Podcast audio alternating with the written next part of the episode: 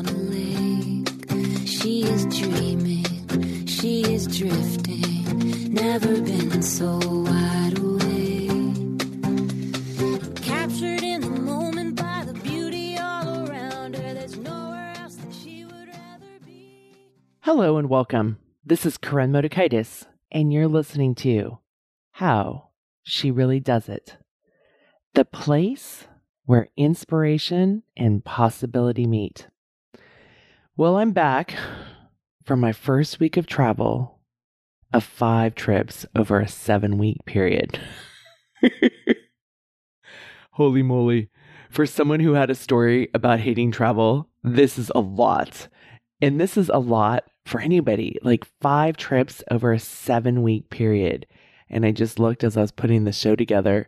There's one weekend that is not scheduled that I'm fully able to be home in those seven weeks. Every other weekend, I'm either gone or working or traveling back, or maybe only have one day at home. So, I'm going to talk about creating space for work travel because remember, I used to be a human that had a story of I hate travel. I hate travel. I don't want to go anywhere. And that's really not true and actually hasn't been. I really do love to travel. And also is maybe you're like a lot of my clients who do a lot of traveling for work. In you know, a couple of years ago, a few years ago, we didn't travel. Like the world got shut down. We were home quite a bit. And one of the things that I've noticed since last summer is people are out and about. So whether it's personal travel, work travel, like we are out and about after being shut down for a period of time. So, my truth is that I do like travel. How I got to that was a few years ago before we got the shutdown was I really questioned that story of I hate travel. I had to ask myself, is it really true that I hate travel? And of course my brain was like, yes, because it wanted an immediate answer. But when I really thought about it, the answer was no. I get rejuvenated from travel, whether it's work travel or personal travel. And sometimes it's being able to see people that I know, colleagues, sometimes being able to do the work that I do. I get to speak, I get to facilitate workshops. It's fun to go into those environments, right? I get to lead. It's fun to connect with humans and face to face. The other parts of travel that I like is sometimes it's warmer, right? Like I have an incentive in January to get out of Davis because Davis tends to be gloomier, it's more foggy days. And so getting out of Davis is really, really nice because it is so gloomy and going someplace where it's warmer or there's more sun. Or even back in December, I was in Minnesota I know snow and ice and me aren't something that I know and understand, but it was interesting to be in a different part of the world that I hadn't been to before. And then also to connect with clients was awesome as well. So sometimes it's warmer, sometimes it's colder, and it's learning about how to take care of myself in that cold weather. Sometimes it's the sun. Sometimes it's about connecting with myself or with others. One of the things that I really love about travel, again, in work travel, is I love the ability to have space with myself, right? Whether it's because I'm walking and I'm exploring and I'm seeing new sights, or I have the space to think, or because I'm out of my routine, there's some time in there. There's also the connecting with others when I'm traveling as well. When I got down to why I thought I hated travel, back then was I didn't have space in my life to accommodate the travel. That's what I didn't like about traveling. So I didn't have the space, and I really what it came down to is I had unrealistic expectations of myself. Does that sound familiar? A lot of my clients suffer from this, especially when they're high performers, high achievers, and really overachievers who think if they can just overachieve this, they'll finally arrive and they can relax. But so I had unrealistic expectations of myself. The amount of prep that I needed to do to get out the door was overwhelming. A lot of heavy lifting. There was, I mean, depending on what phase, what chapter of my life, when my kids were little and I was traveling, there was the organizing of their schedules, coordinating childcare, right? And in some ways, I had it pretty good because I also had a husband who was a partner who did most of the cooking, you know, and enjoyed being an active parent. He you know, doing drop offs, pickups from school, working in their preschools, working in their schools. That was things that he did. And he cooked. So I wasn't like preparing meals. Actually, when he would travel back then, he would prepare the meals ahead of time for me and the kids when we were left behind. So he had his own invisible labor to do, right? But I also still had a lot of invisible labor for the functioning of our home, for the functioning of our family. And even with a partner, and that's something to really look at. Remember that unrealistic expectations? Take an inventory of your life and take a look around of what are the things that you do so that you can get out the door to go on these work trips. Everybody's situation is unique, right? And there's not a right or wrong or somebody's better than or you know you're more privileged because maybe you don't have that. Like I'm in a very different situation now because I'm an empty nester. I can up and leave, and that wasn't something I could do for a really long time.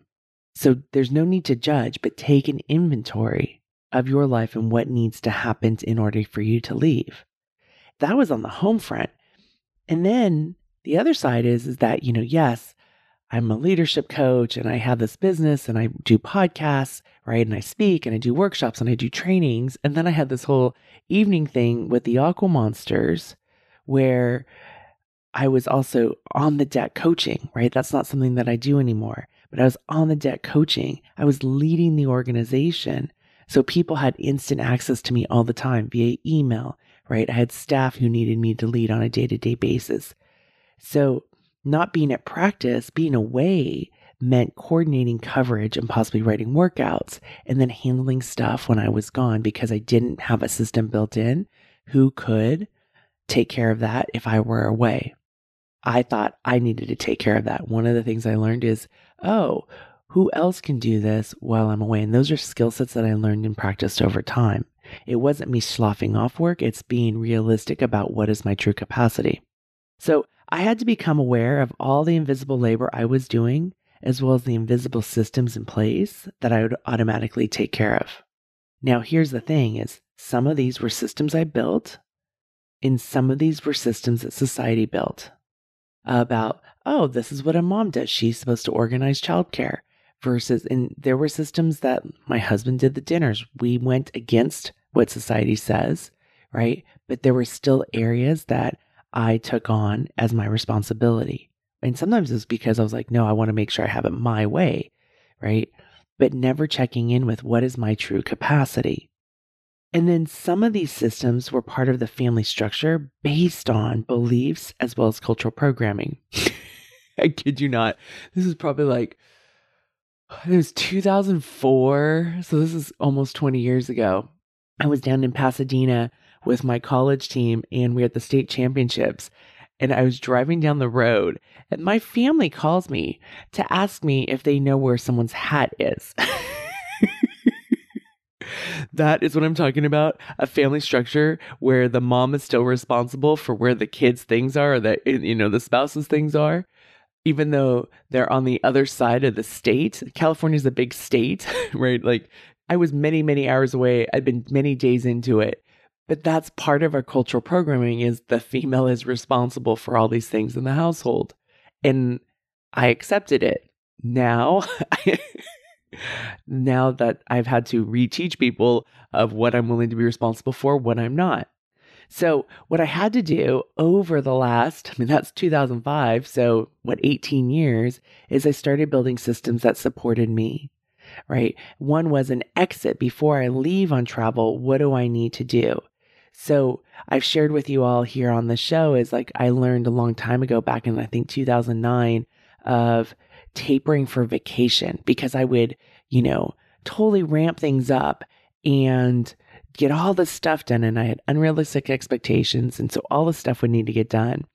And I would be exhausted. And then on vacation, I would wind up sleeping so much of my vacation and not doing the things that I wanted from that vacation, whether it was connecting with friends, seeing sights, going on hikes, whatever it may have been. So, learning how to taper for vacation. Same thing with work travel right? You may at times need to do an early morning flight. Like I did have an early morning flight last week, and that was something that I needed to schedule. And part of it was based about work so that I could get to someplace and I didn't want to fly out the night before. And so that is part of it, right? Like making sure I can get some sleep and maybe not the night before because maybe you're really worried about will you miss your alarm clock to get up. So, what are the things that you can do a few days before, right? In developing that system, not cramming. Sometimes people like to pack ahead of time. What I did last week was I got a lot of my packing done earlier. It was kind of actually nice. And I even tried to come in and record this podcast then. My brain was dead. Like I tried a couple times. It was fried. I had to I had to finally go, Corinne, it's not happening. It's not happening and that's okay. And the beauty is, is I have enough space built in to my schedule where I'm recording these ahead of time because I have so much travel coming up. And I've practiced the skill set over time. I do a lot of these podcasts where I batch them. And so I was getting ahead, and that's something that can happen is like, ooh, I can do that gold star. I can really get further ahead. But there was nothing left. Yes, there was time for me to do it. And yes, I tried. There was nothing energy wise to do it. And saying, like, it's okay, Corinne, you can get this done later. I had the space in my schedule.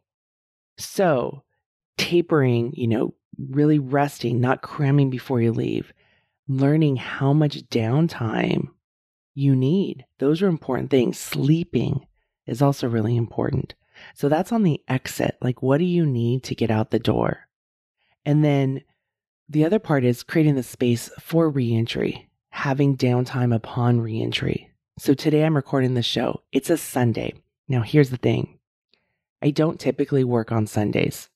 Now, I will when I'm have a swim meet or there's a work event, like I have an upcoming retreat where I have clients coming in from around the world and then I'm going to be hosting it. We go through Sunday. Like I have that already scheduled out.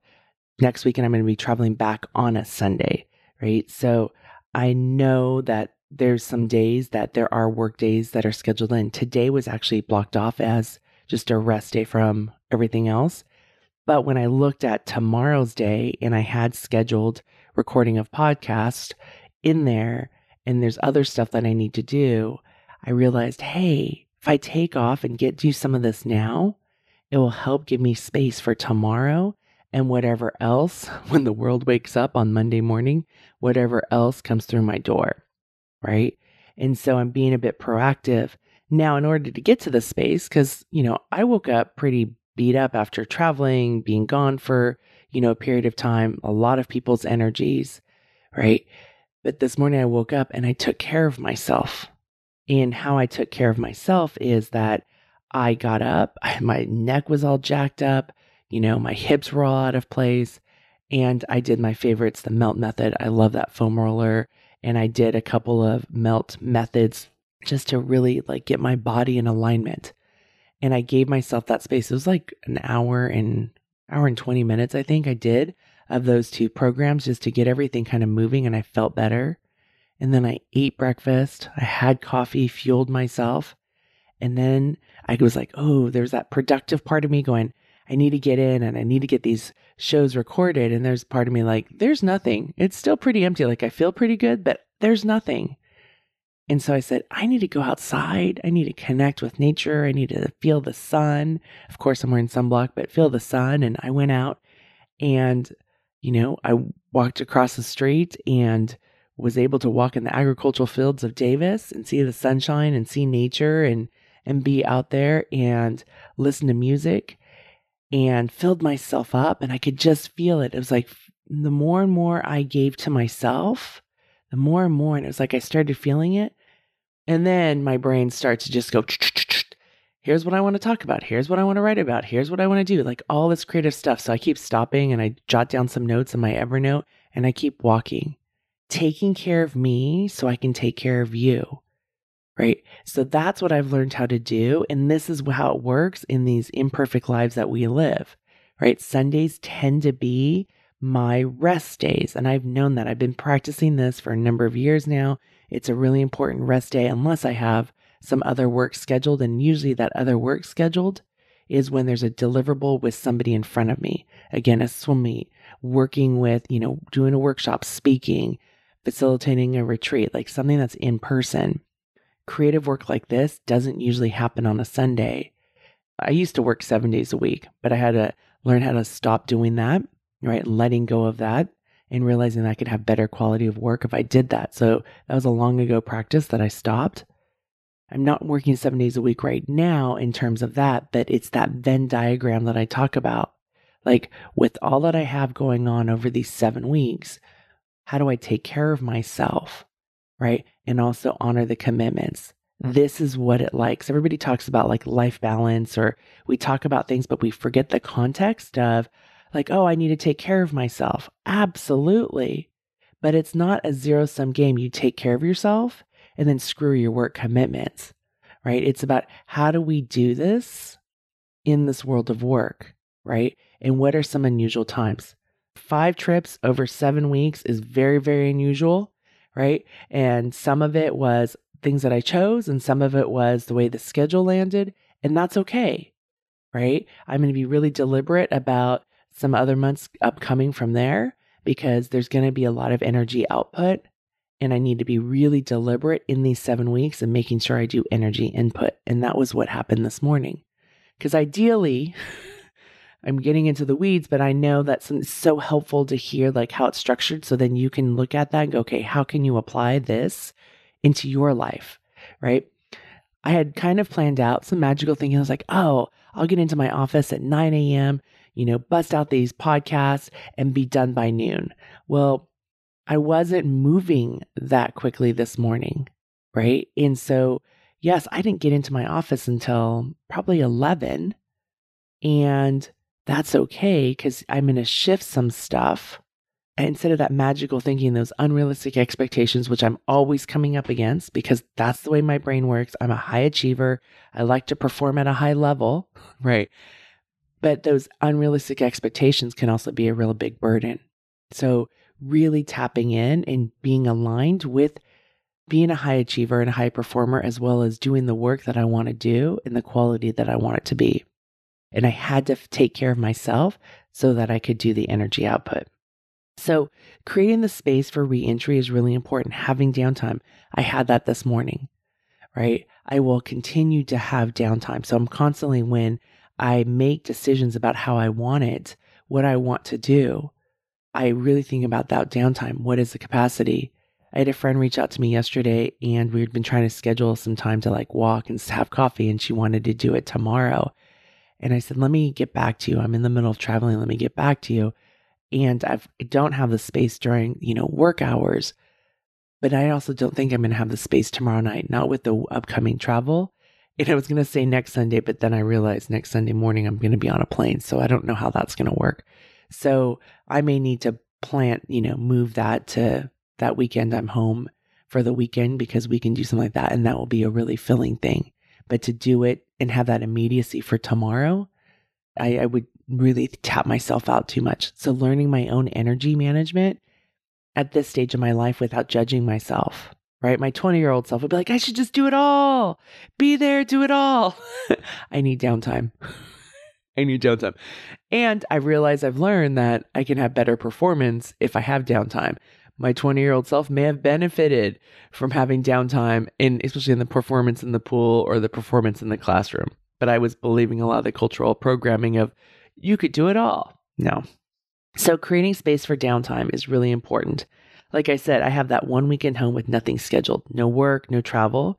And I'm going to be very deliberate about that space to take care of me so I can continue to honor my responsibilities and commitments, right? I have people, whether it's my clients that I work with or the aqua monsters that I lead or my family or friends, I have responsibilities that I have agreed to. And it's important for me to show up for that for those people and the only way to do that is by taking care of me so that I have something to give. So here's the thing the truth is, I really love to travel. Now, I don't like planes or the hassle of travel. and I really don't like packing because I'm a horrible packer. And I know that's a story, but it's really a truth. Like, I'm just owning that story and loving myself. Like, I'm not a good packer, right?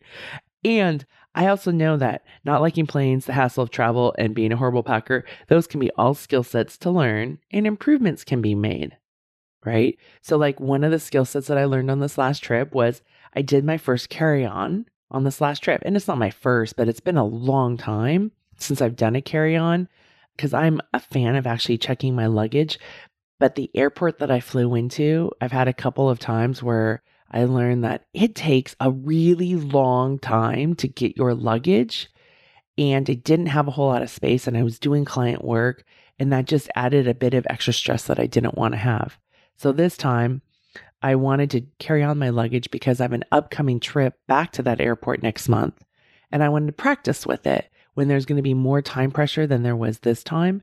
So I decided to do it, right? Doesn't mean I'm a carry on convert because I do like checking my bag and having that space and then being able to have more choices worth where I sit.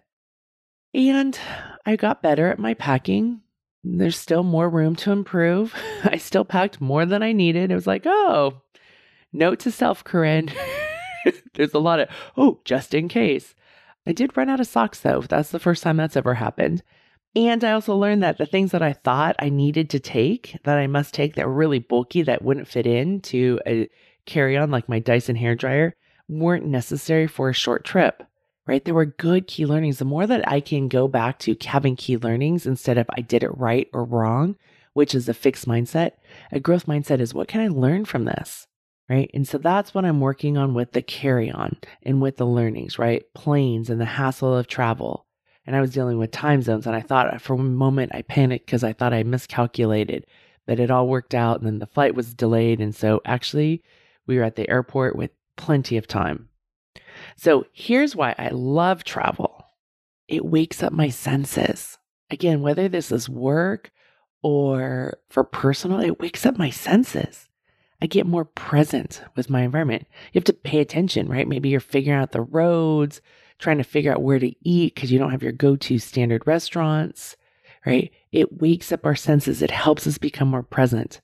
I was recently in this place where there's red mountains and there was a snowstorm the night before I came in. So there's snow on the top of the mountains and then red on the side. It was beautiful.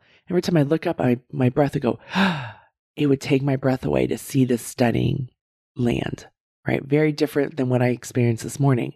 And guess what? When I came back this morning and I looked at the fields, I took some pictures because I was so like appreciative of being home and being back in the agricultural lands of Davis, right? And seeing the Sierras with the snow on it and having the sunshine and seeing these old trees and seeing the the farmland, right? All of that.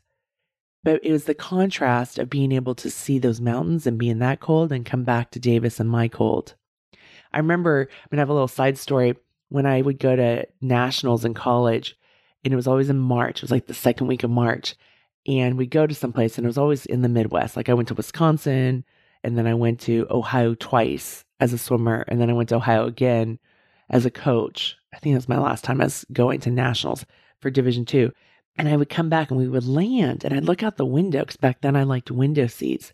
We'd land in Sacramento Airport, and I would be like, oh, I missed spring, the blossoming of spring. Look, it's all beautiful. And what I've learned since then is because I've spent a lot of marches in Davis, California, and I didn't even notice it. But it was the contrast of going into these snowy areas and then coming back and seeing the green, seeing the bloom, seeing the flowers. I paid attention. It helped awaken my senses. So the travel, not only does it awaken my senses when I'm away, but the reentry on travel, awakening my senses, being more present. And then I talked earlier about, you know, stepping out of my comfort zone with my go to restaurants. Like I always laugh and joke that basically most of what I eat in town is on 3rd Street in Davis, California, right? But going out to restaurants and willing to experiment. Like I ate Greek food. Again, it wasn't going to be my choice, but the group I was with, that's where they're going. I talked to them and said, What did you like? And the different people, I got mine and it was pretty good. I would not have gone there, wouldn't have gone because it would have been outside of my comfort zone, but I did it, right? Being willing to step out of your daily routines. So there's lots of learning opportunities. There's also the ability to connect with myself. One of the things that is one of my standard practices when I travel is I like to walk. I like to walk and get a lay of the land and learn and and that's one way I like to move versus working out just in the hotel gym. And so I get to connect with myself. The other thing is is being able to connect with others. So sometimes if I'm traveling for work or for meets or whatever, there may be people that I'm going to get to connect or get to know and being able to connect with others.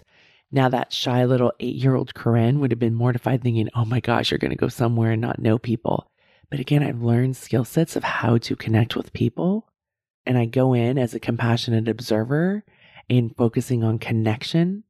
And I don't need to armor myself with judgment or to hide away. I get to connect and then, okay, check in with myself. What do I need? Again, it's this learning, learning, being compassionate with myself, being compassionate with others, hearing other people's stories. Like, well, of course, I love that, right? I'm a collector of people's stories.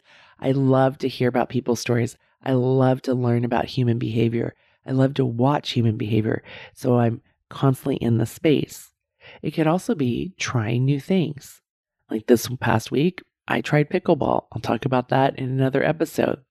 Now, the other thing that's really important is also keeping the routines the same as well to help keep stay grounded, right? So sleep routines, making sure sleep.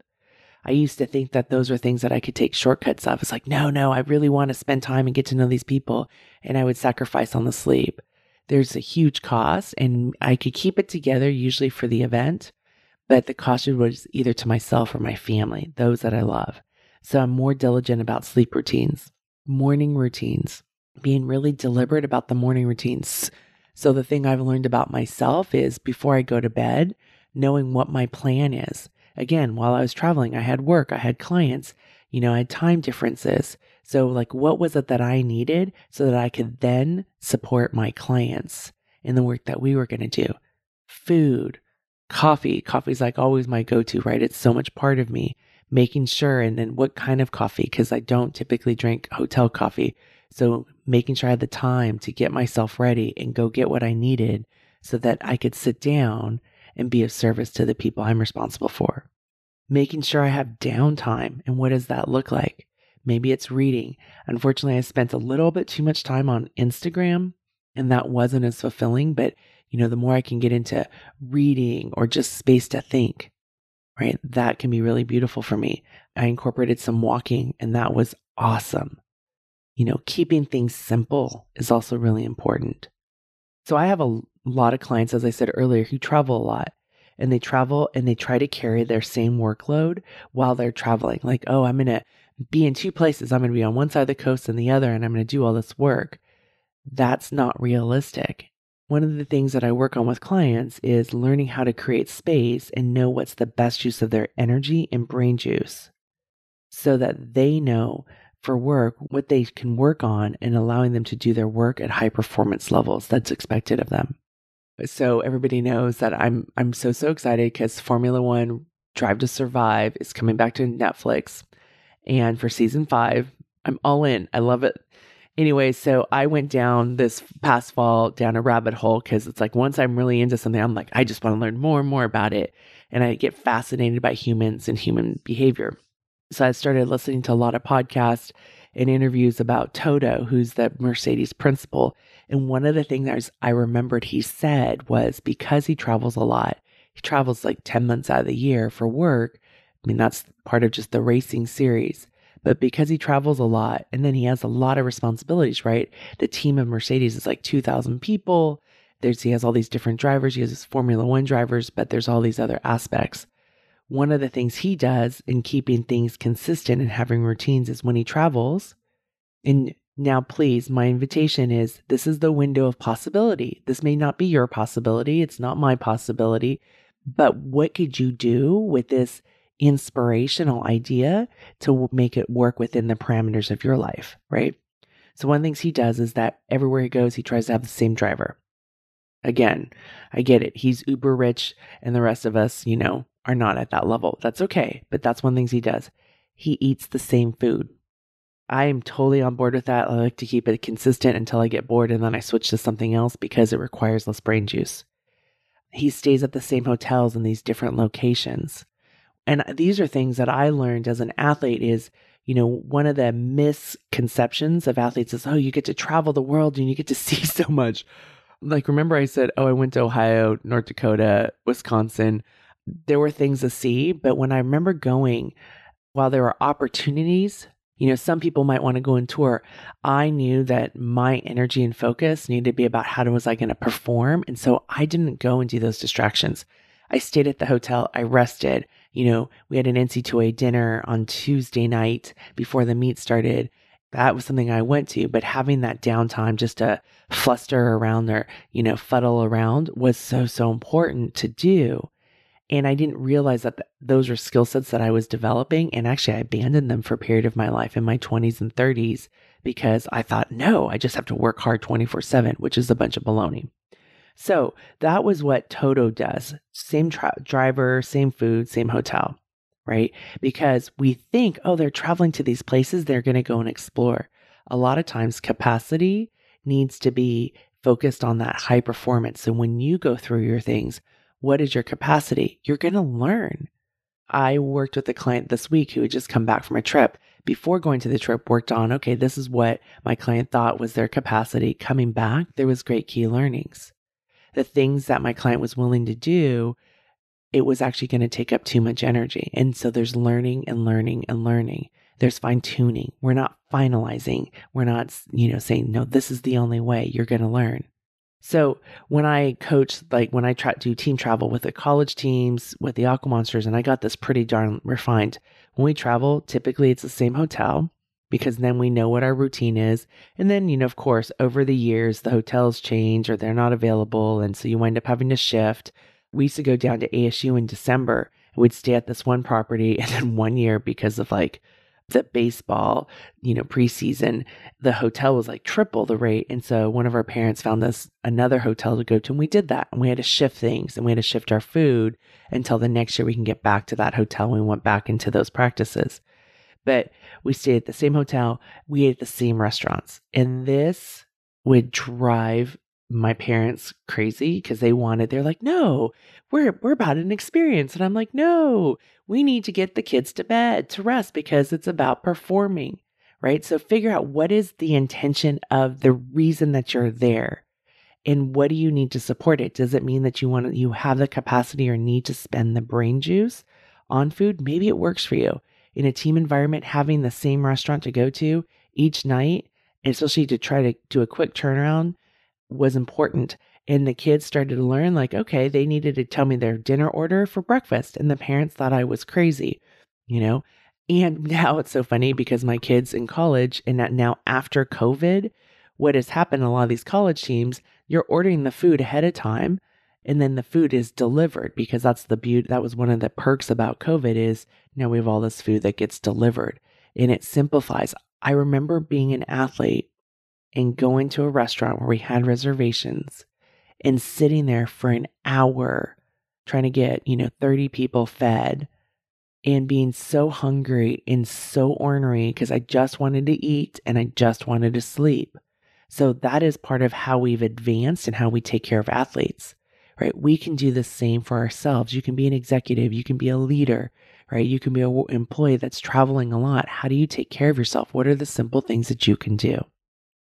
So, the question to ask yourself is what are the systems you need to support you for travel so you can do your work at the high levels you expect of yourself and not burn out by blowing up, right? And what that looks like, you either lose your shit on an employee or a colleague, right? And lose a deal, or you come home and after keeping it all together, you lose your shit at home and the cost there right? So, what are the systems you need to support you for your travel so you can do work at the high levels that you expect of yourself, that your company, your clients, the people you work with expect from you? There's nothing wrong with needing support, needing systems. You can build them. Like I said, when I was a, an athlete, I knew that I need my focus needed to be about resting. We traveled on Monday. And then on Tuesday, it was kind of like being able to wake up, we go swim, come back. There's this whole day of like shaving down your body, you know, and even if you're not a hairy person, it still takes a lot of time and and giving myself that space. And I totally forgot about that wisdom. And then going to the NCAA dinner, right, and seeing who all the people were there. And, you know, that was fun. But being able to have that space so that I can also perform at the high level versus I must be totally if I'm if I'm worthy, it's because I'm totally got this packed, busy schedule 24-7. We are not machines. So I get it. For some, travel for work is a must.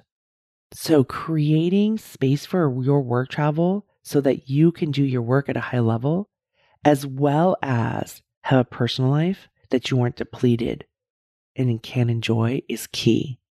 And it's about figuring out what support you need. It's building systems and requires a lot of learning. Now, here's the thing this is best done from a compassionate mindset versus a perfectionistic mindset that is absolute and final. I do a lot of this work with my clients, right? They're high achievers. They'll just beat themselves down and be like, I'm just an idiot. I can't believe I didn't do this. It's like, hold on. a lot of cultural programming that we've got to overcome. What works for you? What are the key learnings?